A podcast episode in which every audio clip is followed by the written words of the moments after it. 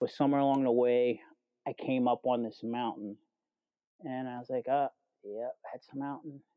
And then I realized the the truth that I probably could have told the dude the day before, but I didn't know because I didn't push myself beyond my limit. And the thing that I learned is that you always have to have a positive mindset because if you don't have that positive mindset, everything's going to be difficult. Everything's going to be a challenge. Because if I if I started griping and complaining about the mountain, I never would have. I barely would have got over that one, and then I would have probably been stuck at the next several mountains that I didn't even know were there beyond the first one. Just keep your head down and just keep plugging away, and eventually you'll get it done, or you'll you'll get to your destination. But you got to have a positive mindset about it.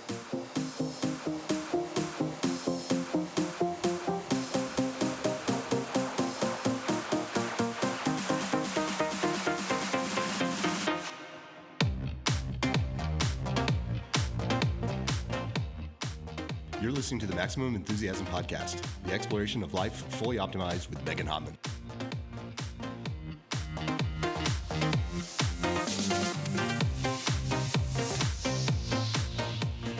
Hey, Maximum Enthusiasm listeners, welcome back. We are so excited to have a new sponsor joining us on the show. It is C3 Bike Shop. They have two locations here in the Colorado Front Range one located in Golden on South Golden Road, and one located in Denver on Tejon Street. Wade is the owner. He's an amazing dude. I've known him for over 10 years. Our history began together back when he worked at Treads in Lakewood. He went on to start his own store, and he now owns two locations. They are a Cannondale dealer, among other brands. I recently picked up my first e bike from C3. It's a Stromer, which is a Swiss brand uh, made by the folks over at um, BMC, essentially. Uh, Wade is just an incredible bike expert when it comes to really building a custom bike, especially if you have certain hubs, certain spokes, certain rims, certain build. Um, we were talking the other day about oval chain rings. We were getting all geeked out about how we were going to build up a new road bike for me. And this is really the place to go if you want to have that kind of detail and attention paid to your ride. Wade and his crew are offering our listeners 10% off if you go into either location and you mention my name, the last name Hottman, or the Maximum Enthusiasm podcast. So definitely pay Wade a visit. Be sure to say hello to Brandon down at the Tejon Street, as well as our good friend Lauda as well. And if you meet Wade at either location, be sure to give him a big hug for us. He is one of those outstanding people who, frankly, just makes the world a better place, and so does his bike shop. So do us a favor, stop in to C3, make them your local bike shop, and tell them you heard about them on the Maximum Enthusiasm podcast.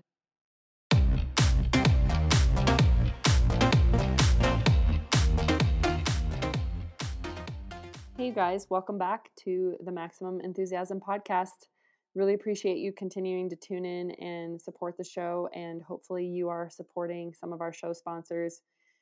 This continues to be a project of love, and it brings me so much enjoyment. And um, it's really fun for me to help tell the story of these people that I am blessed to know and um, whose paths I am so fortunate to cross. Uh, it is uh, early June 2020, and lots and lots of things are going on in our world right now. And I just want to share a revelation that I had earlier today. I had about an hour between things this late afternoon, evening, and I decided to just sit down and um, do a longer meditation. I use an app called Aaptiv, A A P T I V, and I searched for a meditation that was roughly 30 minutes. I really like the guided meditations. I like having someone helping me with uh, what nostril to breathe in or how much to count or how to breathe or how to hold my breath or something to think about i really appreciate the the guided aspect of it anyway as i started my me- meditation this evening my dog ramsey um, i heard her crawl out of the closet where she's been laying on top of my snow boots and she saddled up next to me and she leaned against my leg as i started the meditation and i for the first time realized that since really since COVID started up back in mid March, she suddenly began crawling into this um, coat closet in my laundry room, which is a she tucks herself back in the corner and like, as i said she's basically squishing herself up against my snow boots and shoes in the back of the closet and she's been hanging out in there quite a bit for the last few months. She's not a puppy she's nine years old and this is a brand new habit which is really telling i think because you really don't typically teach new tricks to old dogs contrary to this the expression this was something that she'd picked up completely on her own and i've just noticed it becoming more and more and more frequent. It it was just during thunderstorms it was just on certain occasions now it's pretty much all the time that she's been putting herself in the closet. And then when she crawled out tonight and she laid next to me while i was meditating for the first time i realized that she has been picking up on my stress my anxieties my apprehensions I suspect from where she stands, the mood in our house has definitely changed and gravitated towards a more melancholic or um, distraught state of being since this all started back in March, which has now been several months. And then over the last few weeks, things have really ramped up again with the protests nationwide and just the uncertainties of, um, you know, so much good happening and at the same time, so much unrest so much unnecessary suffering and um, really i think just the word is um, just anxiety just generally. I think she's been picking up on it and i think she's been putting herself in the closet because it feels safe because she can crawl in the corner and she can protect herself and then when i sit down to meditate and i start taking deep breaths and i drop in she's drawn to that and she wants to come make contact with me and lay against my leg while i'm meditating and so that was a huge aha moment for me tonight and i am vowing to do more of that and to be better that way so that i can bring more of my better into the world and so i would just make this pitch that if you've not been meditating or if you've done it sporadically or if you've said to yourself you really wanted to create a meditation practice in your life or to get more consistent now is definitely the time the world needs us all meditating and trying to bring our um, anger and our frustration and our irritability and our anxiety down a notch so that we can process things with a clearer mind. Um, I'll also share that a book that I've been reading for the last few weeks. It's called Together by Dr. Vivek um, Murthy. He was our Surgeon General a few years back, and he did this massive study and nationwide tour about how loneliness is really a public health concern. And he says that loneliness is a root cause and contributor to many of the epidemics sweeping the world today from alcohol and drug addiction to violence to depression and anxiety. He argues that it is affecting not only our health, but how our children experience school, how we perform in the workplace, and the sense of division and polarization in our society. And interestingly, at the center of our loneliness is our innate desire to connect. We are evolved to be part of community and to share life experiences. And the reason I picked this book up was because I um, I uh, binged listened to Brene Brown's podcast episodes a few weeks back, and he was one of her guests, and I found the episode incredibly compelling. I highly recommend it. And I thought that the topic was very, very timely in light of the COVID quarantine that took place for the better part of a few months for most of us. And I personally have really come face to face with how the lack of uh, social connection and the isolation have impacted me and how desirous I am now to be around people and to be in community and be in communion with friends and loved ones and to be around other humans um, more than I have ever really realized or craved it. So I highly recommend the book. And I think it really makes some compelling arguments for why it's important for us to connect as a society and certainly as um, we see a lot of division occurring right now in our country it's really incredible to think that we might be able to just connect with those around us and uh, widen and expand our tables to include more people and that that might really help us with our overall state of health and wellness. So um, with that speaking of health and wellness the guest of this episode, Corey the Courier, is incredible. Uh, there's really nothing this guy has not done on a bike. I am so impressed by him and the varied ways that he has involved the bike in his life. he uh, earned a living for many, many years working as a bike messenger, which I just find so fascinating. He did that in both Philly and New York. He has done these incredible bike adventures, not the least of which was riding across the country in like 50 days or something really tough sounding. Uh, I met Corey two different times. The first was at Gravel Worlds in 2015. And then I really specifically recall when we were riding next to one another in the 2018 Dirty Kanza. It was kind of the first serious uphill slog of the race. I don't know, 30, 40 miles in. I was on a single speed and I'm aware of this guy chugging up a hill next to me, and his body language is such that it's clear that he's also riding on a single speed. And we sort of talk and commiserate about the fact that we're both stupidly riding these one geared bikes. And then I realize that he's actually on a he's on a fixie, a fixed gear, which means that not only does it have just the one gear, but that he does not have a free wheel, so he cannot coast. So he is always pushing on the pedals, whether he's using them to accelerate the bike or he's using them to decelerate the bike, which is incredible, insane. Can't even imagine how he kept his feet connected to the pedals on some of the downhills.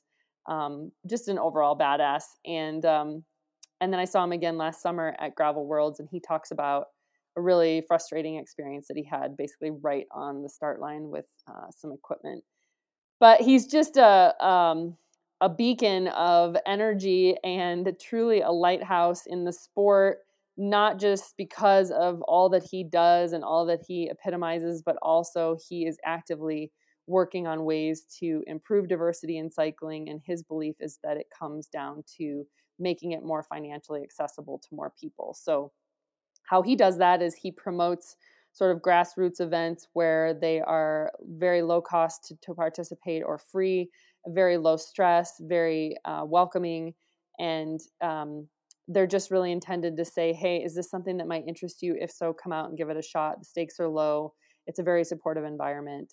And I completely agree that that is how we grow the sport, um, whether it be bringing more women into the sport in general by, by offering fewer um, barriers in terms of just intimidation and um, having races specifically for women alone, whether it be from a diversity standpoint where we have representation of all types of cyclists taking part in these events and we show that it is welcome um, to everyone welcoming to everyone and he's doing that.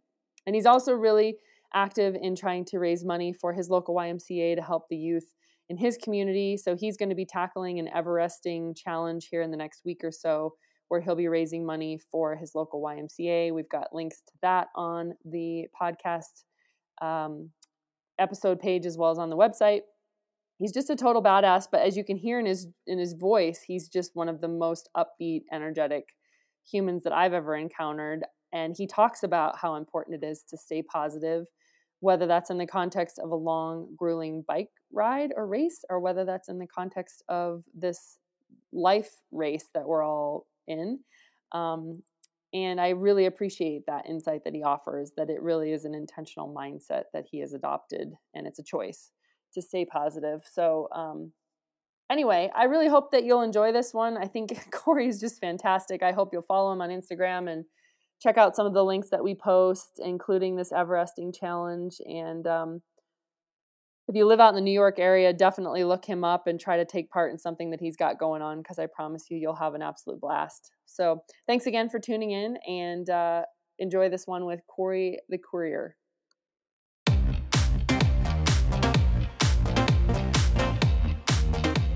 So, it was 2018, and I was at Dirty Kanza on a single speed, my first time ever riding a single speed for that long. And I remember 30 or 40 miles into Dirty Kanza, I think. It was one of the first really steady, pretty steep climbs. Uh, I look over and I see another guy kind of chugging up the hill the same way that I am, which is to say, we ride differently when we have just one gear. And you and I exchanged some words. I can't remember what. It was basically like, oh man, check you out. And you were like, yeah, check you out on your single speed. And then I realized you were on a fixie. and I've been in awe of you ever since. Can I just be completely candid? wow. Uh, Corey, Corey the Courier, welcome to the Maximum Enthusiasm podcast. Thank you. It's it's great to be here. Do you remember that moment? I sure do. No, I, I think the first time I, I remember meeting you was at Gravel Worlds in Lincoln, Nebraska, a couple years In ago. okay, Maybe okay. maybe seventeen. okay. It was the it was the year that you won. Oh, that would have been 20 um Oh my gosh, when would that have been? 2015. I was on a spot belt drive single speed. Yeah, yeah. We were. I think we came, we went into the to the last checkpoint, and um, yeah, it was my first time going to Gravel Worlds, and I was on a. I think I was on a bike with gears, and then somebody at the final checkpoint said that whoever won for the overall had just won, and it was probably another twenty miles to the finish, and I was just like, ah, you know what, I might as well just take my time. And you were kind of being stealthy and saying like, okay, well, don't tell any any women that sh- come through that I've, I've pet. And I was like, well, all right, go ahead, do your thing. And then turn out you won the whole thing, and I was like, wow, I was impressed. No, well, no. Just to clarify, I did not win the whole thing. I won the single speed for Well- women, but uh, Rebecca Rush won the women's open that year, which was pretty rad. But the single speed, you, you still got up on the podium that year. Yes, yes, yes. Oh, how funny! So we both have different recollections of meeting one another out on the race courses, and is that not one of the best parts ever about bike racing? Yeah, like some things that you think are awesome, you're just like, ah, whatever, Um, it's just an, another day. But everybody else is just going gaga, like, wow, that was awesome. I seriously can't believe you did Dirty Kanza on a fixie. I mean, for our listeners who don't know much about cycling, single speed, you just have one gear, but you can still coast and you have a free wheel, a free hub in the back. A fixie is where the, the gear and the chain and the wheel are all connected, so there's no coasting. If you're Direct going downhill, you have to keep your feet on top of the pedals, you have to stay on top of the gear. I still don't know how you did DK on a fixie. How did that day go for you in the latter hours? Uh, that was a tough year because along the way, on the way to the event, uh, someone rear-ended my friend's minivan with our bikes on the back. Oh, And no. the day before the event, I had to go to the local bike shop, disassemble my old wheel, and reassemble and like just build up a wheel from scratch, while everybody else was doing their you know shakeout ride to get their Right, legs right. ready. I'm I was sitting in the bike shop, you know, lacing up hubs and rim, Oh and the, my the bike shop guys were they were overwhelmed with with all the people coming into town needing tweaks to their bike, and they're like, uh, you know, like a wheel build is something that's that's not. They're like, no, we don't have time for that. I'm like, I can do it myself. And the the funny part was they were like, well, you know, after seeing me do that, they were like, well, if you want a job, like, I'm sure. I'm sure. But uh, yeah, it was. It was. I think I I got two thirds of the or three quarters of the way through and and and had to bag it because I didn't have the Yeah. big enough gear. I'm sorry to hear that. And I know I saw you again more recently, and now I can't put my finger on it, but I saw you at a race where you ended up having to ride a loaner bike with gears because something had happened to your bike. Where was that? Oh, that was that was another gravel world. I was uh I was, Was determined to to win that race, and I did. I I did uh bike packing from New York. I was doing That's right. 200 miles a day with a fixed gear to meet up with uh, my sponsor at Abis in Chicago, and then they drove me to Lincoln, Nebraska, and then I was going to race. But the morning of the race, the bolt that held my rear wheel in place stripped out and wouldn't stay in the frame. Oh, I was in probably the best fitness of my entire life because I really Oh. wanted to win, and uh, my bike just wouldn't go anywhere. And I'm like, oh no. And uh, and the and the and the guy, Big Dave from from Lauf, he's a he's a sweetheart. Um, he's like, uh, do you want to do you want to borrow one of our um, our demo bikes? And I'm like, well, I'm here, yeah, sure. So then I just jumped on the bike and drilled it as hard as I could. But by this time, the entire field had been off and away for half an hour. Oh, So, so I rode the entire 150 miles solo oh and- man. and finished. There, there, I think there were 260 something people that raced, and I placed 130, like dead middle of the field. that had to be so disappointing for you on so many levels, not the least of which was that you were forced to ride a bike with gears. but, every time I came into a checkpoint, they're like, "Well, they're like, wow, this guy's coming in pretty hot." I'm like, "How many people are ahead of me?" They're like, "All of them." Like, you know, all of them, everyone took off like a rocket. Oh and then man. I, I think I think towards the last checkpoint, people are like, "Wait, you started a half hour after us?" And I'm like, "Yeah, I'm, I'm in a hurry. I got to catch up to some." I gotta people." go. Oh. Eventually, like in my head, I was I was just saying that I I I need to pass 200 people in order to have a good Wow. ride.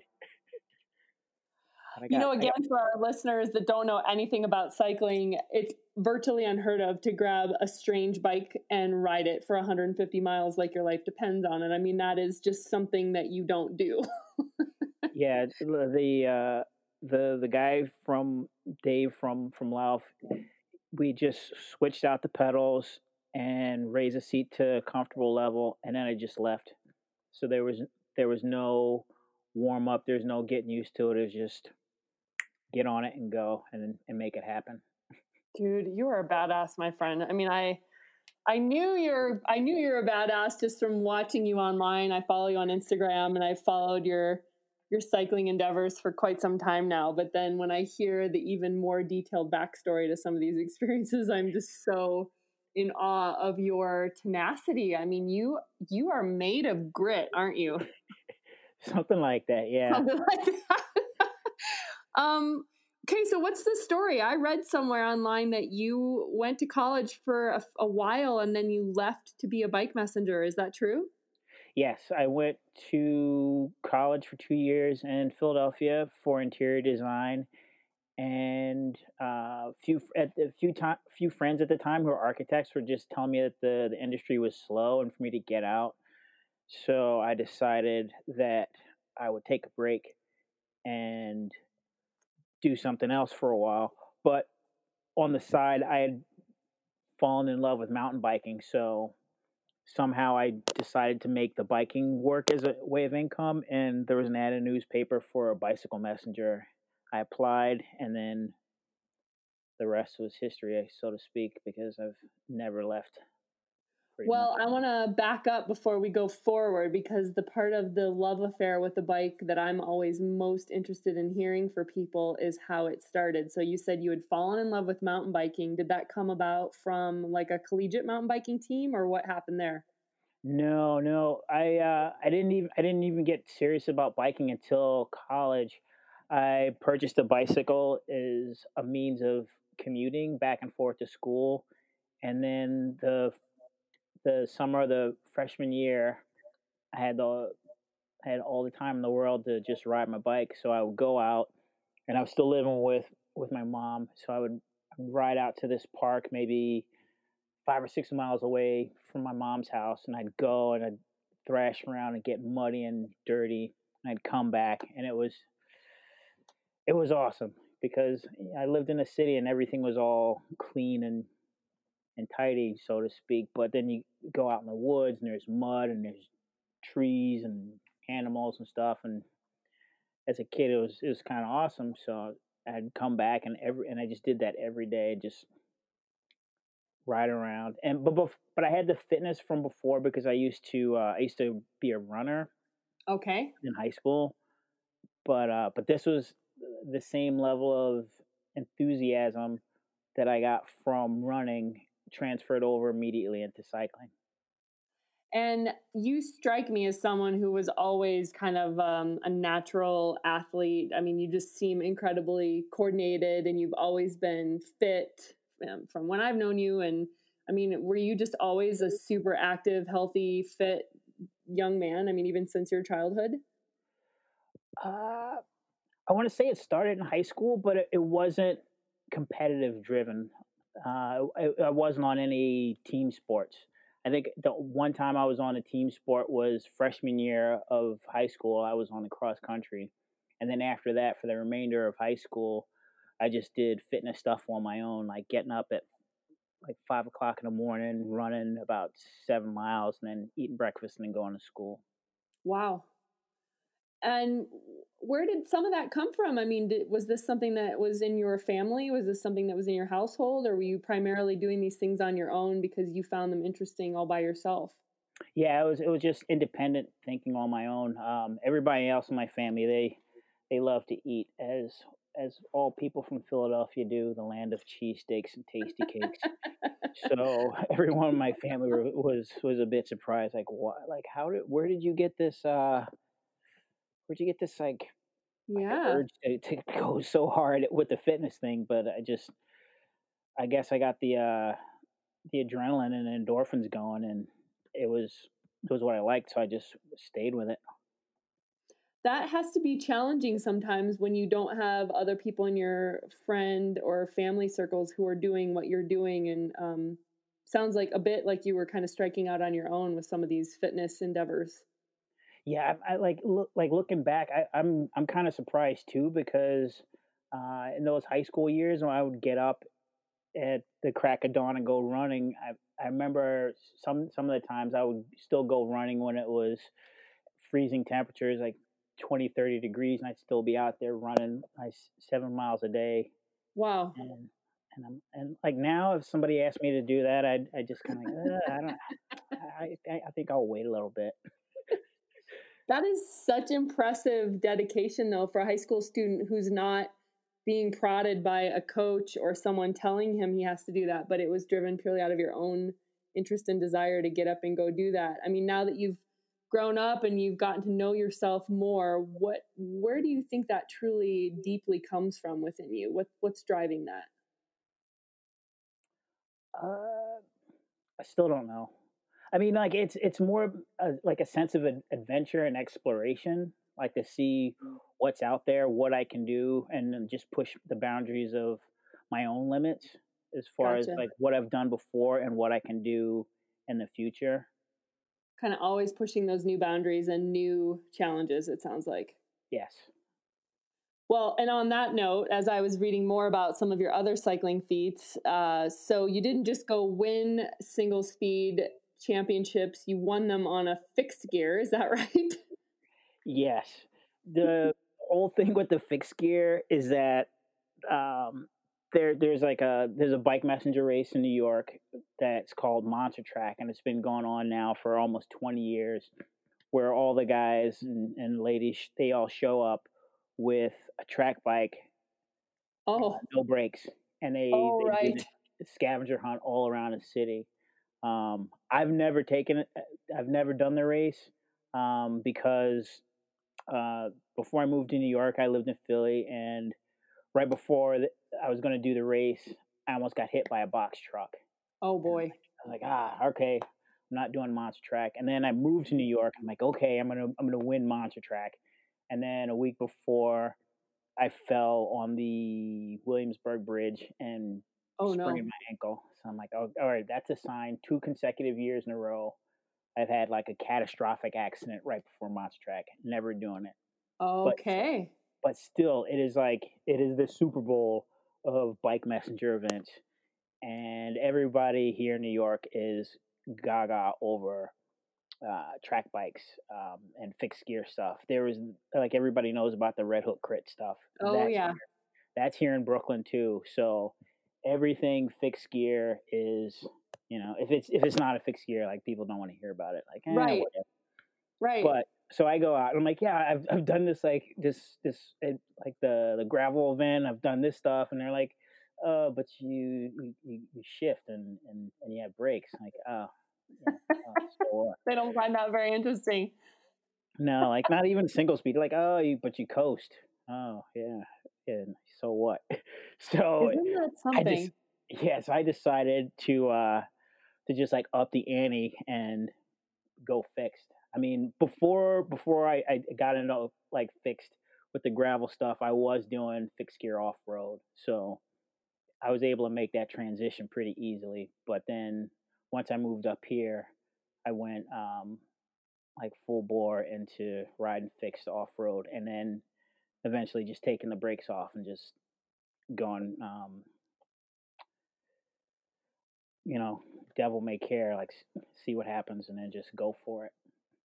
And so, you know, as someone who's only just briefly visited New York a few times and uh, have watched movies like Premium Rush with uh, Gordon Levitt or whatever that guy's name is, the bike messenger. I mean, obviously, bike messenger culture is ingrained in New York City. Is that why you think so many people are so into the fixie mentality? Uh, partially, people like it because of that. The other thing is, uh, it's it's easier to maintain. Um, like people that ride as a bike master usually don't get paid a lot of money. So when you ride a fixed gear bicycle, the only thing you have to worry about is making sure you have tires, a chain, Sure. and um, tires, chain, and that's about it.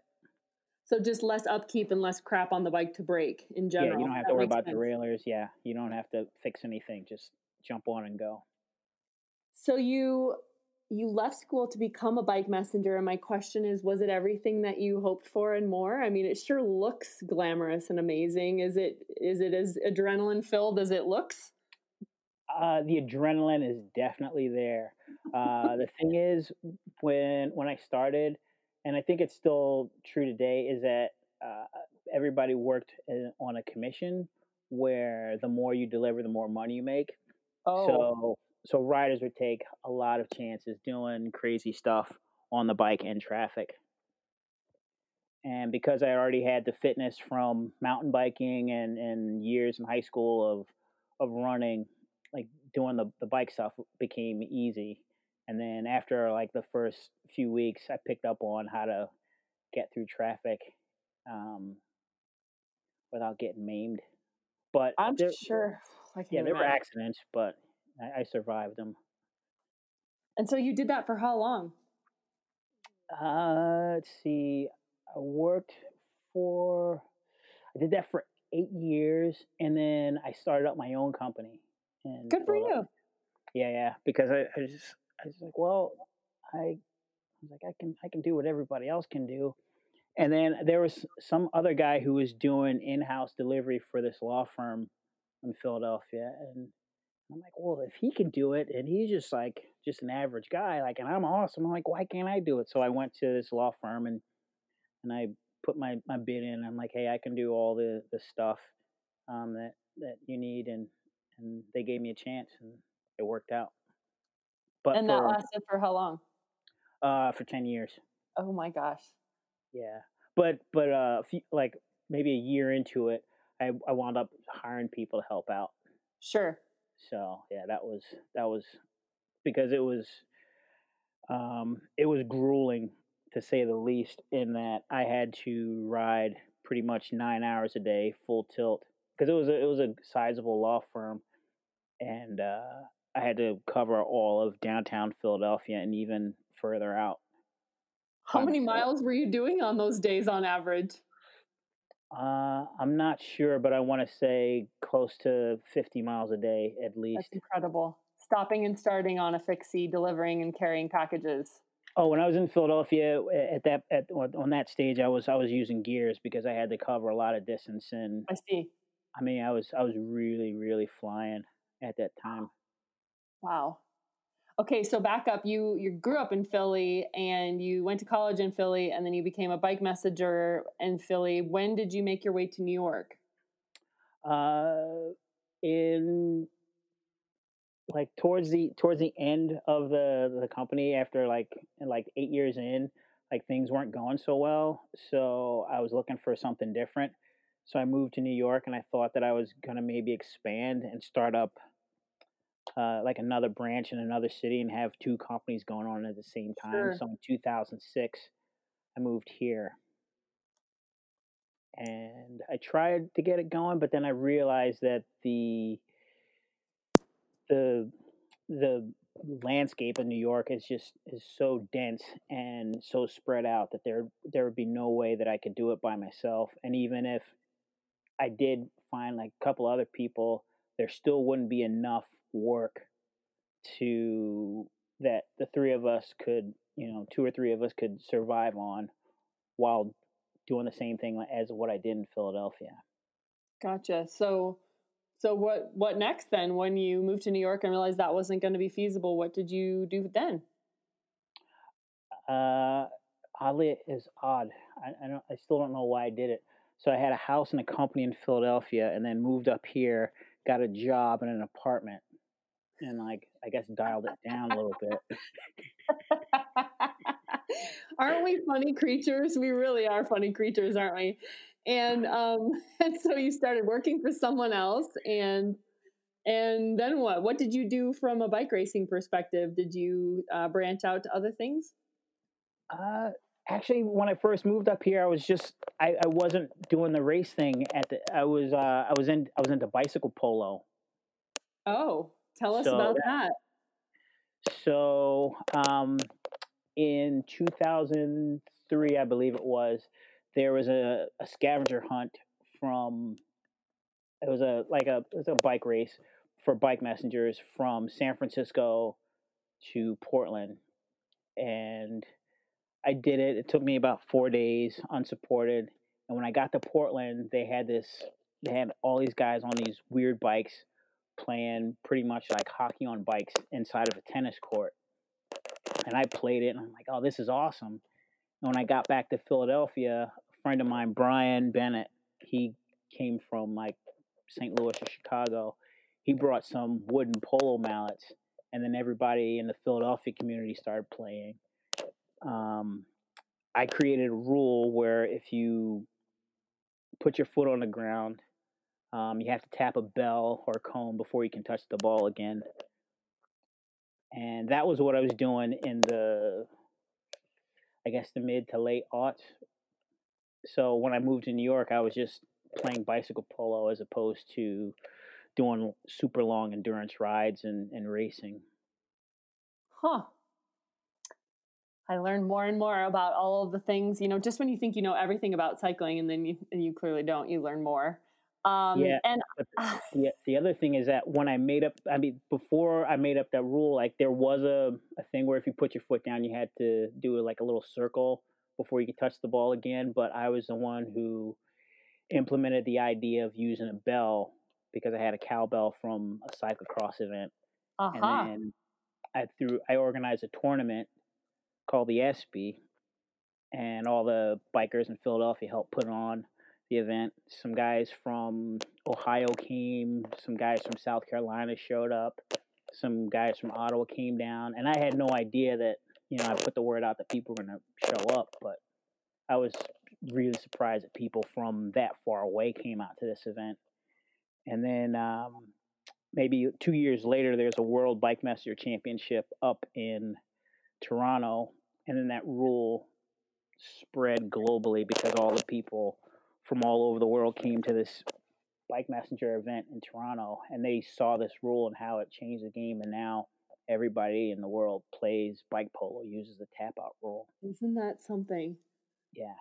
Well, I want to know more about this Bike Messenger World Championship. What what does that entail? The the thing up in Toronto.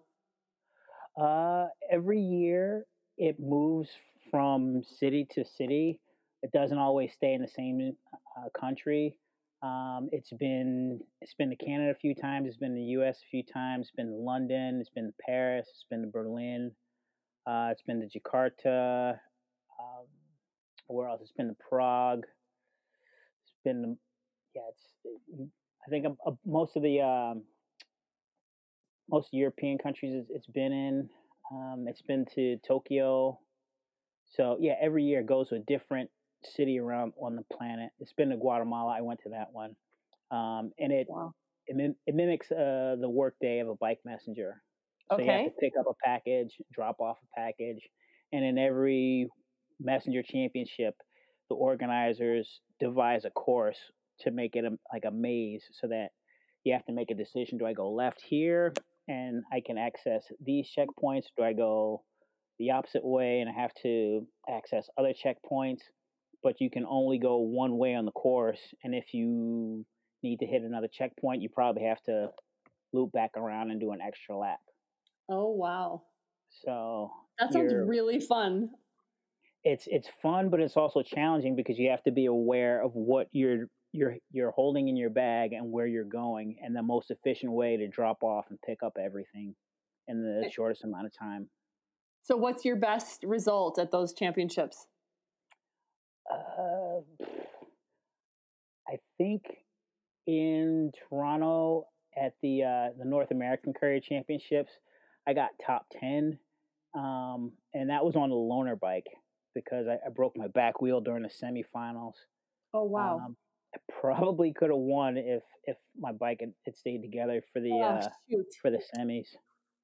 Shoot, shoot, shoot. You know, hey, that makes me, that reminds me, you mentioned the Red Hook crit earlier, which is the Fixie crit in New York. Have you raced that? I did it the third year, and that was the last year they had cobblestones. Oh my gosh. yeah, yeah, the, the stuff that everyone's familiar with now is all on paved surfaces. But uh, initially, it started out in I guess I'm gonna say like late March, early April, because that's when uh, Dave Trimble's birthday is. So he wanted to make it a party celebration kind of thing for his his birthday, and it started out as an underground event in Red Hook on cobblestones with, with track bikes. Unbelievable. So I raced on the velodrome. I'm well versed in the art of track cycling. However, I would never want to take a track bike with incredibly skinny, very high pressurized tires and no brakes. I would never ever want to race one outside of a velodrome. So I cannot on even imagine on cobblestones. And then if it rains, I can't even imagine. I can't yeah. even. Some of the pictures that have come out of those events are truly, truly epic. It's incredible. Um, wow. But then Insane. I think uh, he picked up some sponsor. It was like a big sponsor. I can't remember the name of them but uh, but they started to sponsor the event, so he needed to get make it official and get permits. And the neighbors in Red Hook were a little bit upset because like they're like, oh, you're the guy that's been putting these events on and causing mayhem every night, like once you know one night a year. So they're like, no, we're not going to like sign off so you can get these permits. Oh and no. Then, uh, so luckily, somebody from the uh, the borough president's office hooked him up with the people at the the the whatever terminal it's called, and they were able to put the event on there. But it was was not what I thought was ideal because I don't like um like like basically parking lot crits. I'm, I'm sure. more like yep. twists and turns, like formula yep. stuff. Absolutely. And and uh, I think right away on the first lap, um, there were two crashes right in front of me, and I could I could just see like whoever was in the lead, they just rode away like un, un um, unchallenged. Sure, because there's carnage behind them. With a fixed yeah. gear thing, you're you're not gonna be able to like shift up a big gear and no. then track them down. It's like, oh, that's it. No, it's over. Yeah, that's true. That's crazy. got, That's crazy. Yeah, so I got frustrated, and and that was the last time I did uh, the Red Hook crit, and then for successive years, it there was issues with crashes. So I I like to to keep the skin on my my my torso. Yeah. So, so I stayed out of it. And in that respect, gravel is certainly more safe. It's more forgiving in some ways, although the the duration of it can take quite a toll on the body. But yeah, pros and cons to long versus short. And I read somewhere that you rode coast to coast in an unbelievably few number of days. Tell me what this cross country trip was about. The uh, the cross country trip was a promotional event for 42 Below Vodka, and they hired a bunch of people, 42 22 went across the country via the south, and 20 people went across the north. And we all met up in LA at the end. So wow. I was on the north route, and we we did the most climbing. Ugh, it was brutal.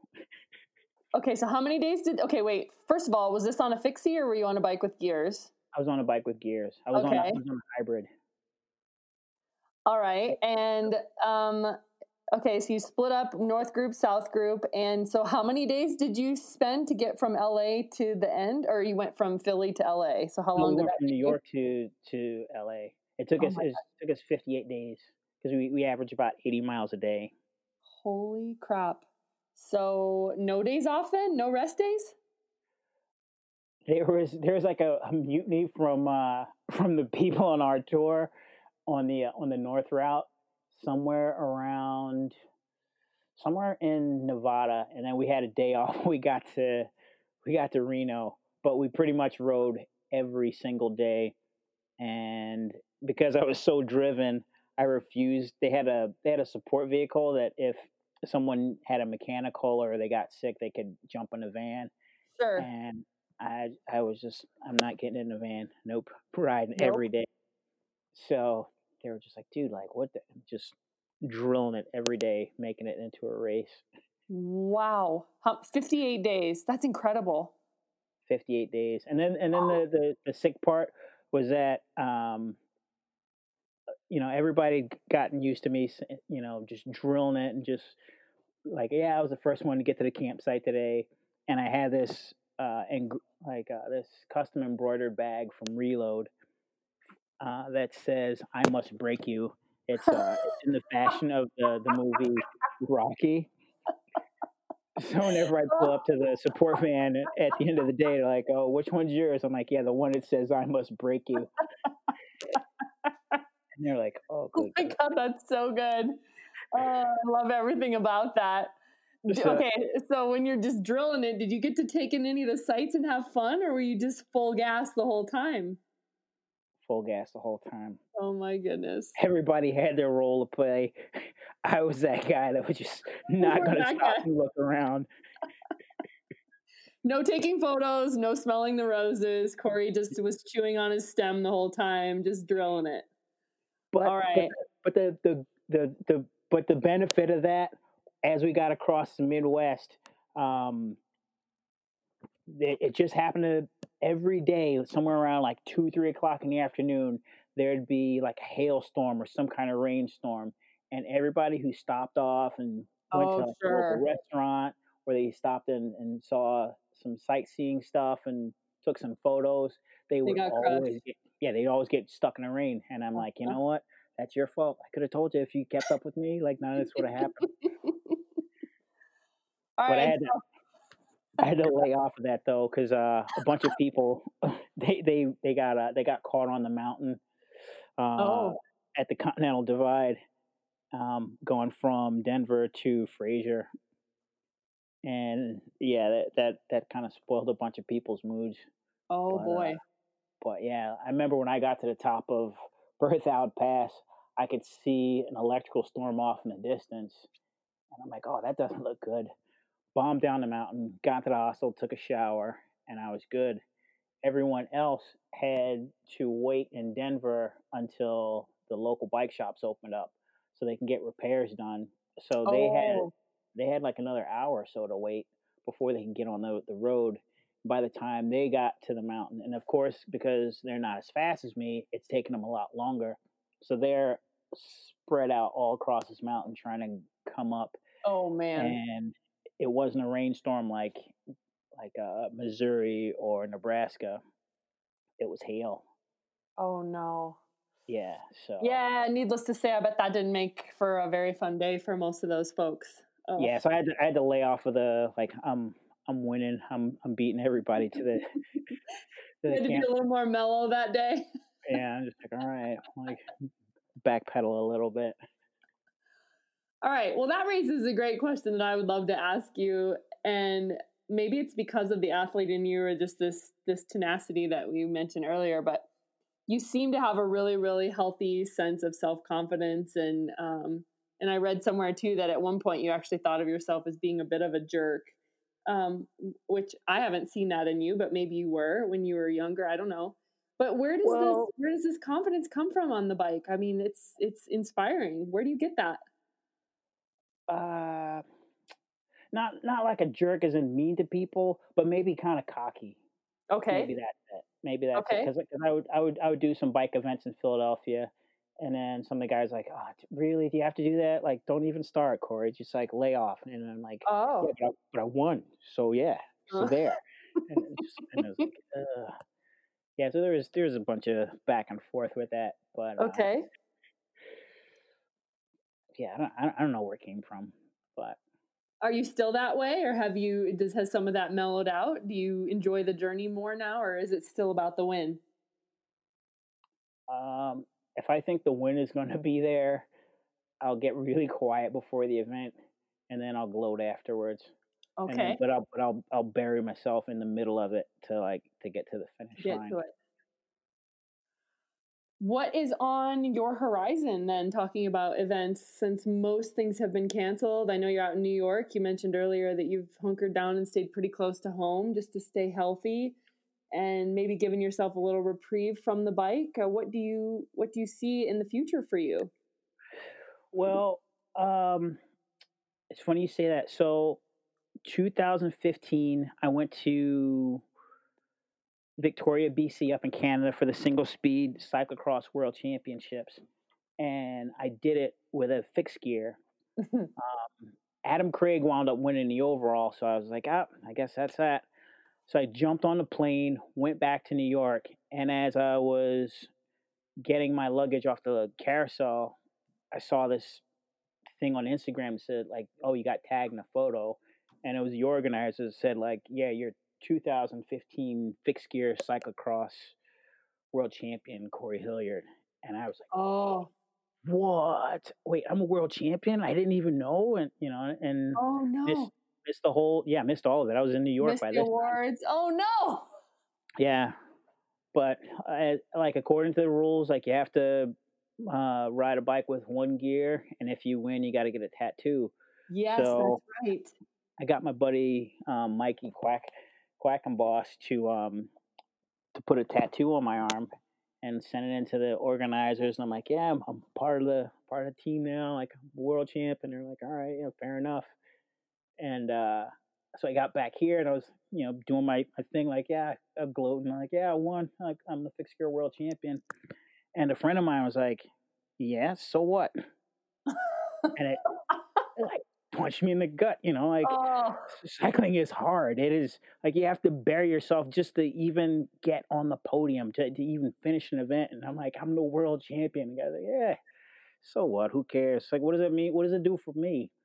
So I was like, oh. oof. oh. So then the following year, I decided to use my notoriety from that to put on a charity event called Ride for the Future.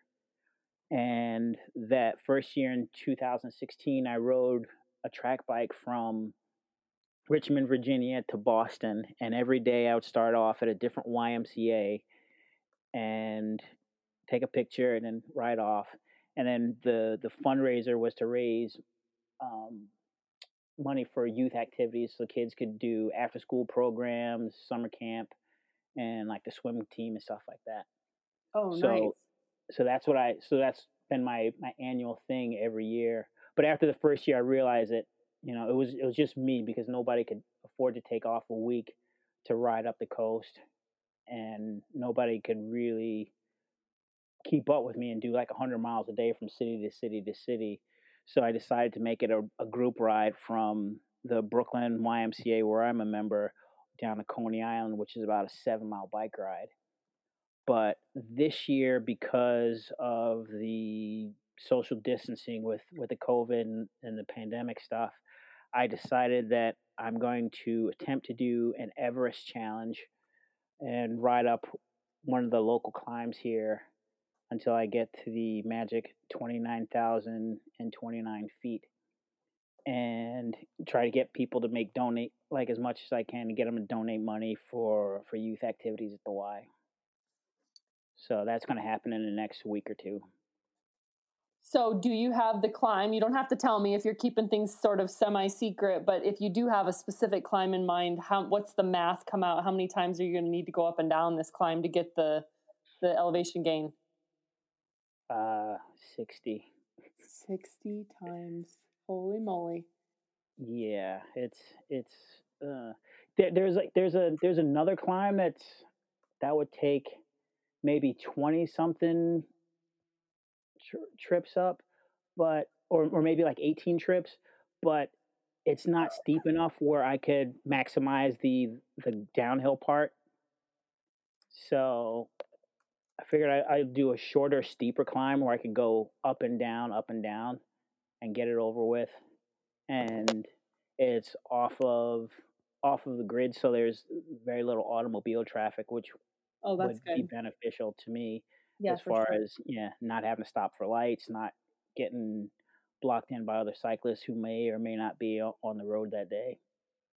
So if people want to follow along and um, participate remotely, is supporting you and cheering you on and making donations is the best place to follow you on your Instagram account or is there a website? Uh, yeah, I I have a have a thing set up on pledgereg.com. Okay. So it's www.pledgereg.com forward slash ride for the future. But there's a, a dot or like a dash between every word ride Okay. for the future. And then uh, people can donate whatever amount they, they feel comfortable with. And it's it's a 501c tax deductible charity. So because all the money just goes to the kids, and I don't I don't get anything out of it Right on. except a huge appetite. Except a huge appetite. You earn your pizza and then some. Um, okay, something else I want to ask you about because I just went and checked out that website while you were talking is this other thing I've seen you talk a lot about on Instagram, which is the not so friendly laps. And for someone who doesn't live in New York and has no concept of what the heck this is, what what is not so friendly laps? Uh, Not so friendly laps is a grassroots event that I put on in Prospect Park. Um, I've I've done a couple in Central Park, but mostly it's it's Prospect Park.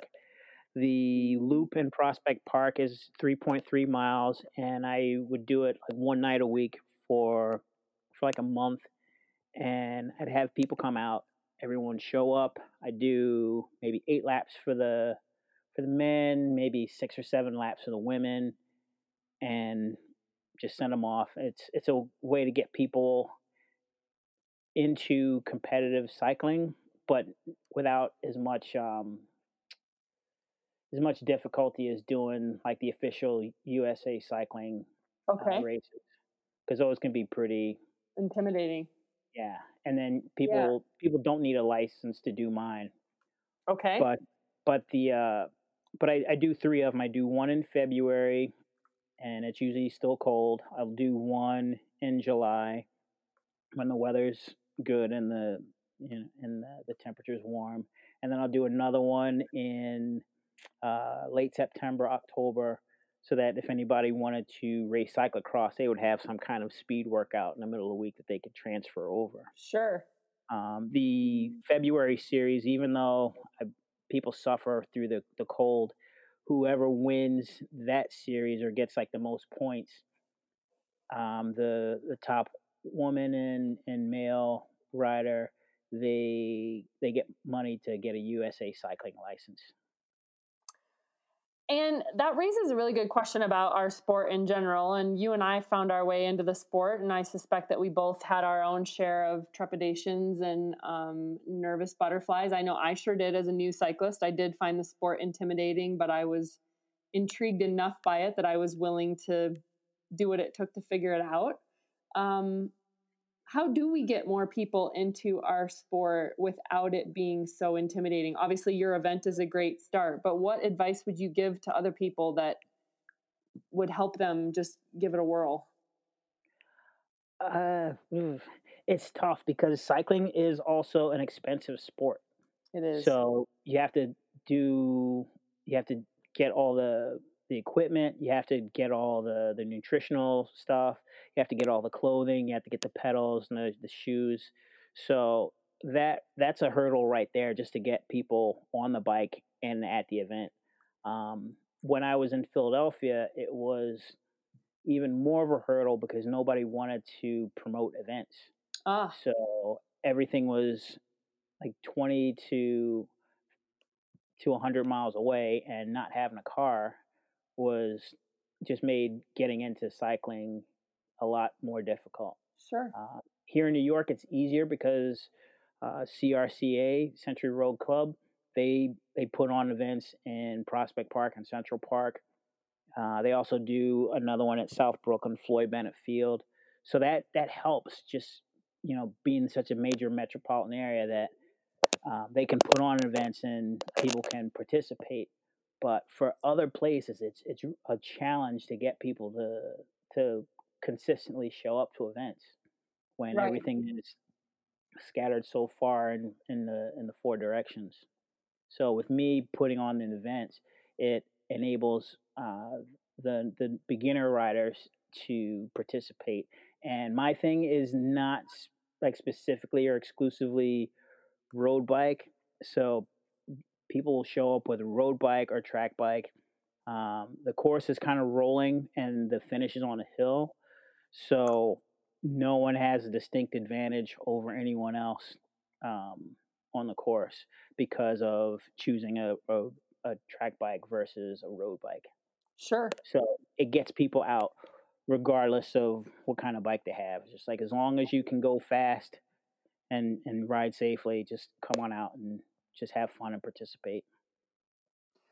And you shared earlier that you really got yourself into cycling. There wasn't any specific role model or person in your family or person in your neighborhood that, you know, introduced you or, or really helped facilitate. It sounds like you were kind of a student of the sport on your own and a lot of self study. Um, and obviously, New York is a city where you know diversity is is is part and parcel of New York. I mean, it's part of its lifeblood here in Colorado, I know that our cycling scene lacks diversity badly. And I'm wondering if you have any thoughts or ideas about how we do try to overcome the hurdles that have pretty consistently made the sport so diversity lacking. Um, any ideas from either a bike racer perspective or from a promoter perspective? Uh, yeah, I I think like the the expense is like the, the hardest part because here in New York and and you can see people all across like every kind of spectrum getting involved and loving cycling. Um, there's um, there's a big race coming up soon. Um, Nelson Vails is going to do like a promotional event before it. It's uh, the Harlem Skyscraper Criterium, um, and that has like a diverse field of like everybody, um, black, white, Asian, um, Hispanic, everything everybody comes out, everybody has a good time.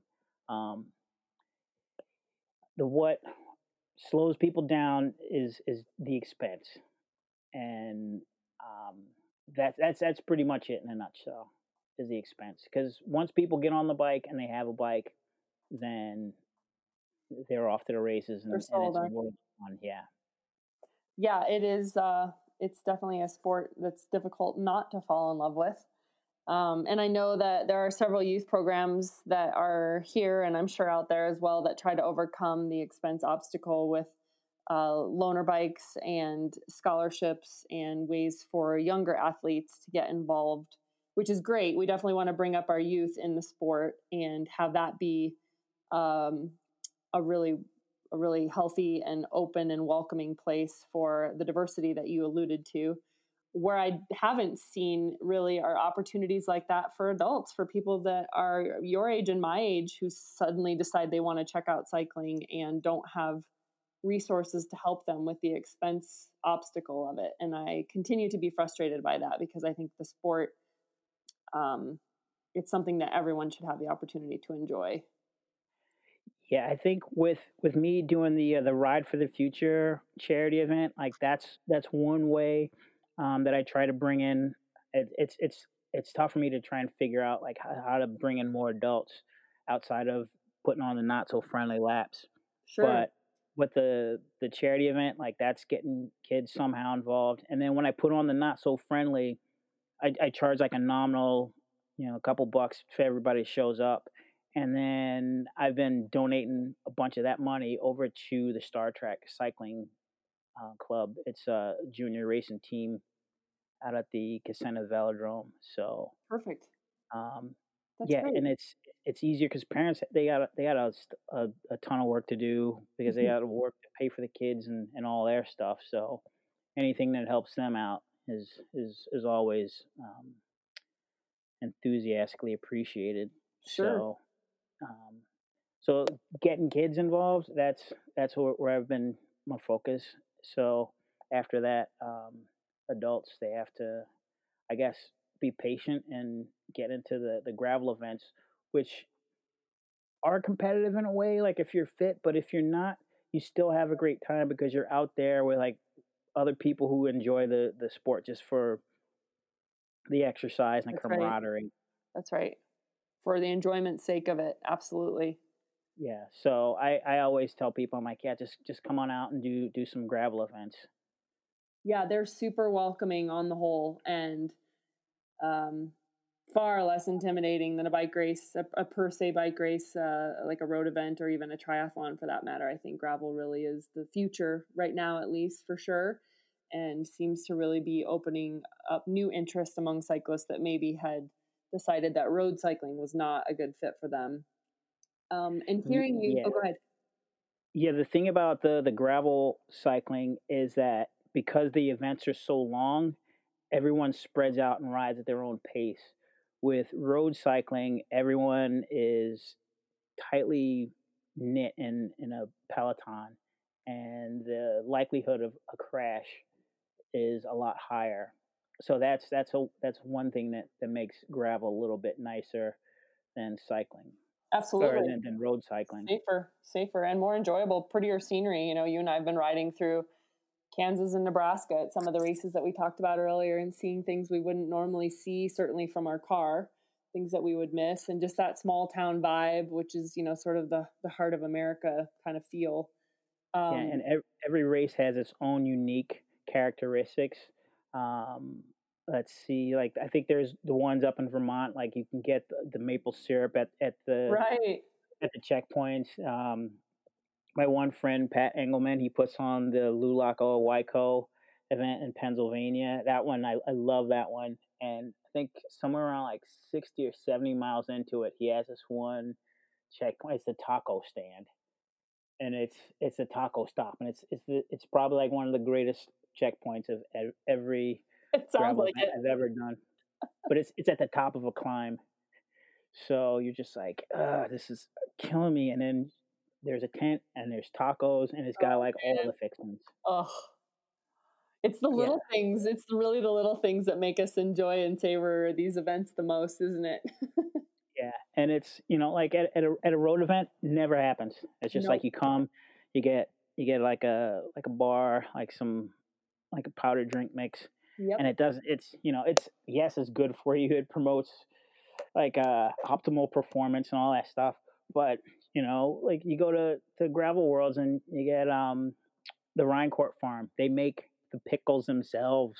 That's right. You know, like there, there's there's the love from the community that go into making each of these events special. So yeah, you feel a lot more connected to the local city and the folks that live there, which is really amazing. It's yeah, so that's that's how to get that's how to get uh like the adult segment into into cycling is to get them into the gravel events because they have to go out and they have to ride like 100 miles or, or more just to just to be able to finish the thing. So they they'll they'll earn their uh their treats when they get to every That's checkpoint. true. That's true. You know, and hearing you talk so powerfully and so um, emotionally about your cycling experiences, Corey, what is it about the bike that you love so much? I mean, why is it the central part of your life? it's it, there's like a there's like a sense of freedom and um I, what's what is it about it it's it, it there's always something new and exciting that's always going to happen on every ride you're going to see like a friend you're going to see something that you've never seen before you're going to go someplace you never have been before or you're going to encounter some kind of horrible problem that's going to make you reach deep down inside of yourself to survive it, to overcome it, and make it turn it back into like a good day and a, and a good ride. Ooh, and that's a microcosm of life, isn't it? Yeah, I mean, that's that's pretty much the human experience. Is yeah, man. Sometimes this is just gonna suck, and yeah, like like yeah, like the like I was saying earlier about that one the the gravel world championship that I got to the start line, and I I thought I was going to win. I was I was fit. I did I was doing 200 miles a day leading up to it, and I'm like, this is this is mine. I'm going to win it. I'm going to take it all. And then right at the start line, my bike broke, so I just made the most of it, and Mm. I still had a good. Somebody else won for the single speed, but you know, I still I still gave it my all, and and that's that's all cycling is. You you just give it your all and just put everything into it, and I think that's that's the best way to be about life in general. Is just do what you can. Boy, if that isn't words of wisdom, I don't know what is. Yeah, put one foot in front of the other and figure it out as you go and try to be a good human along the way and meet as many new people as possible. Um, I'm curious, we haven't talked much about your life outside of cycling, but what does Corey listen to and read and what what is what what do you do on the side when you're not on your bike? If, that, Uh, if that's a thing. hmm, what, it's sleep and eat, I guess. Sleep and eat when we Um, get ready for the next ride. Yeah, or like yeah, when I used to race road, I, I guess I used to sit around and watch like bike race videos, but um, now there's they're on YouTube, so I watch those. Sure. Um, yeah, that's that's that's, that's it. Oh, and then and then maybe maybe do yoga Okay. or uh, when when the gym opens back up again, uh, do laps at the pool. oh, right on. Good cross training. Yeah, it's it's not it's not so much for the training aspect as just for the more. It's a it's a way of not being on the bike but still being active, and Sure. I can relax and just listen to the bubbles. It's Yeah. very calming. Yeah, that that uh, sensory deprivation that you get in the pool, where the ears are quiet, um, is really something. I, I share the same experience, where the mind can do some amazing work in those laps. Yeah, because after like uh, so many years of riding through traffic, dodging trucks and and cabs, sometimes getting hit by trucks and cabs, but um, I like the exercise, but sometimes I just want to get off the bike and avoid all that trauma of like, am I gonna make it this trip or am I gonna get um, Oh yeah, is this gonna be the the big one when I get run over and splattered by a truck? yeah, So yeah. getting The in pool like, offers that break from all that stimulation, doesn't it? yeah. So what's um? Let's close out with something. You know, what's really on? What's got you fired up these days? What uh, you know? Did you just read an amazing book or watch a uh, movie or a, listen to a podcast lately that really inspired you? Or you know, what's what's really fueling you these days? Uh, I don't know. I'm like I'm I'm fascinated with everything. So like the littlest thing could just I'm like, oh wow, I love this. This is the the best thing. Um, like a friend of mine told me about this this one show on Netflix. It was um Midnight Gospel. Okay, And it was it was kind of like really trippy in a way, and it had all these like weird colors.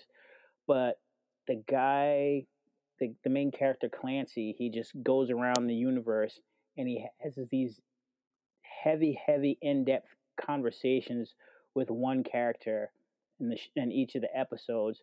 But as he's giving the interview, they're all doing like some bizarre stuff and they're actively involved in the world, but they're still having a conversation about this one subject matter, this one theme. So I kind of like think about heady thoughts like that, okay, because it's it's it's what happens when you do like 100 and 200 mile bike rides. right. You have a lot of time to just contemplate like all the little things and the big things in life. But isn't that something that you? I, I, I, well, let me start over. I feel like that's something that most of our culture and society needs more of. I feel like we rush into that heady, silent space on our bike with some real desire to do the work that's going on inside our heads and our hearts. And I feel like society in general is trying to stay busy enough and to stay overwhelmed enough that they don't ever have to deal with those moments in their head. Yeah, it's it's a lot of keeping busy, keeping occupied, doing this thing, doing that thing, doing the other thing. But when you do more like ultra endurance events, you're out there for hours and hours and the little you know, the little things, you know, get abs- absorbed in your mind easily and you, you can figure out a solution for that one. But the bigger, more uh, soul driving questions and like meaning of life kind of stuff, you'll you figure that one out because you know you're you're four or five hours into it and you're like, well, hmm, what about this? What about that? Right. Yeah. I I want that for everyone. I, if no other reason to get people into cycling and the long distance gravel cycling, it's it's that. I want people to love bikes, of course, but I also would want that that gift of that unscheduled time. Um, to really dig into what's going on inside themselves because I do think that's for me as well. That's been one of the biggest gifts of these long distance gravel rides is the work that I do on myself during those rides. I think uh, I think the best way to describe it is just for just for the hell of it. A few years ago, I did a ride from New York to Montreal, and I did it in two days solo. Um, somewhere just south of Albany, I saw some guy on his bike, and I just looked at him. And he went by the other way, and I kept going. I stopped off at a gas station a few miles up the road. He pulled up to me, and I was I was out of it because I was maybe like 130 miles into it. And he's like, "Well, if you do all these long rides, like, have you learned any universal truths about yourself or like about Oh. anything?" And I'm and I was like, I, I, don't know. I'm just riding. Yeah. And like low blood sugar and dehydrated. And, I, uh, and I got back on my bike and kept riding, and then wound up hallucinating because I didn't have enough water and food in my system. right. But then the next day I went went and kept riding, um, and continued on to Montreal. I had meet some people at the border, and the second day was like 240 miles. Um, it was it was like really crazy. But all I knew was somewhere along the way I came up on this mountain, and I was like, "Uh, yep, that's a mountain." And then I realized the the truth that I probably could have told the dude the day before, but I didn't know because I didn't push myself beyond my limit. And the thing that I learned is that you always have to have a positive mindset because if you don't have that positive mindset, everything's going to be difficult. Everything's going to be a challenge. You're you're you're going to be able to do more things if you have that, you know, just deal with it, accept it if you don't like it, and if you do, you know, you can you can progress further. Sounds to me like Like- that has served you pretty well. Yeah, because if I if I started griping and complaining about the mountain, I never would have. I barely would have got over that one, and then I would have probably been stuck at the next several mountains that I didn't even know were there beyond the first one. And instead, So you just yeah, kept just keep, overcoming keep them and just keep your head down and just keep plugging away, and eventually you'll get it done, or you'll you'll get to your destination. Hmm. But you got to have a positive mindset about it, and it, and that's that's that's sometimes difficult to do, but you got to have a positive mindset, or be patient about stuff when things aren't always going your way. I like it. I feel like there's a book in here that needs to be written by Corey the Courier. Maybe it'll, it'll it'll happen. I would read it. I would read it for sure. Hey, I gotta ask you. Um, when I was looking up the the the uh, fundraising ride you did, or you mentioned earlier, and it took me to your uh, LinkedIn. Uh, your description is the world's most legendary bicycle messenger. Can I just tell you how much I love that? That that that's what you call yourself. That's fantastic. Oh, it's true. Yeah, I love that even It's- more.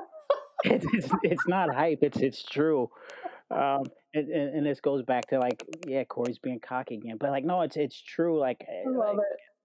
so, all right, everybody knows about Bike Messenger stuff and like the movie Premium Rush, Yep. but there's the one guy in the movie who was kind of cocky and obnoxious, and you know, have you seen these thighs?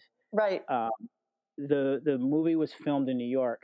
So by this time, like all the New York people, like that rode bikes that were messengers, they were all extras and and played parts in it. And when the movie came out, they were like, "Wait, who wrote this script? Like, this is definitely Corey. Like, how did how did you come up with this character?" And I was like, I was like, "Oh, yep, that's me." Oh wow. So there's that one, and then there's the the creating the the bike polo rule that now everybody on the planet uses. I see. Um, in the year 2000, the World Bike Master Championship was supposed to be in Boston, but because of an incident where a bike messenger hit a city council person or their family member, something like that, the Bike Messenger Association up there couldn't get the permits. But because I had been promoting USA cycling events in Philadelphia and getting road closure, um, I was asked to promote the CMWC. Which Um, is the Cycle Messenger World Championships. Okay. Okay. Thanks. Yeah, yeah. So, um, as it stands, every time this the World Champion Cycle Messenger World Championships goes to a different city, um, each city puts in a bid, kind of like the same way the, people do for the Olympics, and people do all this, you know, paperwork and like, please vote for my city, please vote for my city, my country, all this other stuff. I'm the only person that's been asked to promote the CMWC and successfully got it done. That's impressive, my friend. Yeah, I, I got uh I got the, the the park closed down for I think three days, three consecutive days, which was uh pretty unheard of. So yeah, there was that one. Um, what's the other other crazy? Yeah, the the um. Oh, and then the the world championship with the fixed gear thing. Um, when I moved to New York, the other crazy part was I still had the courier company going in Philadelphia, and I was dispatching to riders where to go, what to do in Philadelphia, while I was working for a courier company in New York, riding up and down all the avenues. Oh my gosh, that's multitasking eh, to the extreme. Yeah, so I so I'd be answering the phone and dealing with clients, um, and then doing paperwork and billing and payroll on the weekends. And the company that I worked for up here kind of thought I was just like a like a slacker because I would I wouldn't come in super early like everybody else. I would come in on my own my own schedule, and they're like, "Oh, dude, like what what's going on?" And some guy thought he was gonna do me in and, and get me fired. And he told the boss, he's like, "Yeah, Corey has his own courier company in Philadelphia." Oh no. but by this time, like it, like I, I think I it was like maybe a month or two after, and, and I had already shut it down. And I was like, yeah, I, I was like, this, it's a, it's in a whole other city in another state. It has no bearing on what's going on in New York. And the, the look on their face was priceless. They were stunned. Like everything that they thought that they knew about me was completely wrong. They're like, wait, what? You have, you have clients and, and, and riders working for you? Like, yeah, yeah, yeah, all that so um, I'm like pretty much I do what every I do all of your jobs, like what all of you are doing, sitting down at your desk. I do that from the saddle while I'm riding my bike. oh my gosh! Yeah, okay. so I, I, did that. I did that for a year of uh, madness. Dude, I bet that fried a few brain cells. That sounds like stress to the extreme. Yeah, there were there were a couple moments where I would be on the bike and I'd encounter a street that had the same name as another street in Philadelphia. And my brain would short circuit and I would stop and I couldn't move. And I, I'm like, where am I? What am I doing? Like the the spatial awareness part of my brain just like seized. Oh my gosh. You just pull over and take a few deep breaths or you just motor through, just power through no, I, I, really had to stop, and I, I remember I had to call up uh, the dispatcher Terry in New York, and I'm like, I'm sorry, I'm having a Philadelphia moment. I'm like, I, I, I can't move. I'm having a Philadelphia moment. Like I was like, I'm, I'm, I, I, I don't know where I am. I don't know what to do. Uh, you're an impressive. You are an impressive human, Corey. I'm so thankful for this opportunity to get to learn even more about you than uh, that I knew from our bike race um, encounters. So thanks for sharing all this. This has really been fun for me and super inspiring too. I, I really appreciate all that you do and stand for in the cycling community. So thanks for that. Oh, thanks for having me. I enjoyed being here. Heck yeah, we will include links to your Everesting fundraising uh, website that you mentioned earlier, and I'll also include a link to your Instagram account. It is at Corey the Courier, and that's spelled C O R E Y, correct? Yes. C O R E Y, the Courier. And uh, I look forward to watching more and more of your successes. I can't wait to celebrate your Everesting success with you. So, um, cheers ahead of time to what will no doubt be another notch in your belt, another success. Yep. You know, now that there is no bike racing, I have to find another way to shine, and, and this is going to be it. I like it. Well, and there's nothing wrong with doing it for a good cause. So I wish you all the best in your fundraising goals, too. Thanks so much. Thanks, Corey. Have a great night. All right, you too. Bye. Bye bye.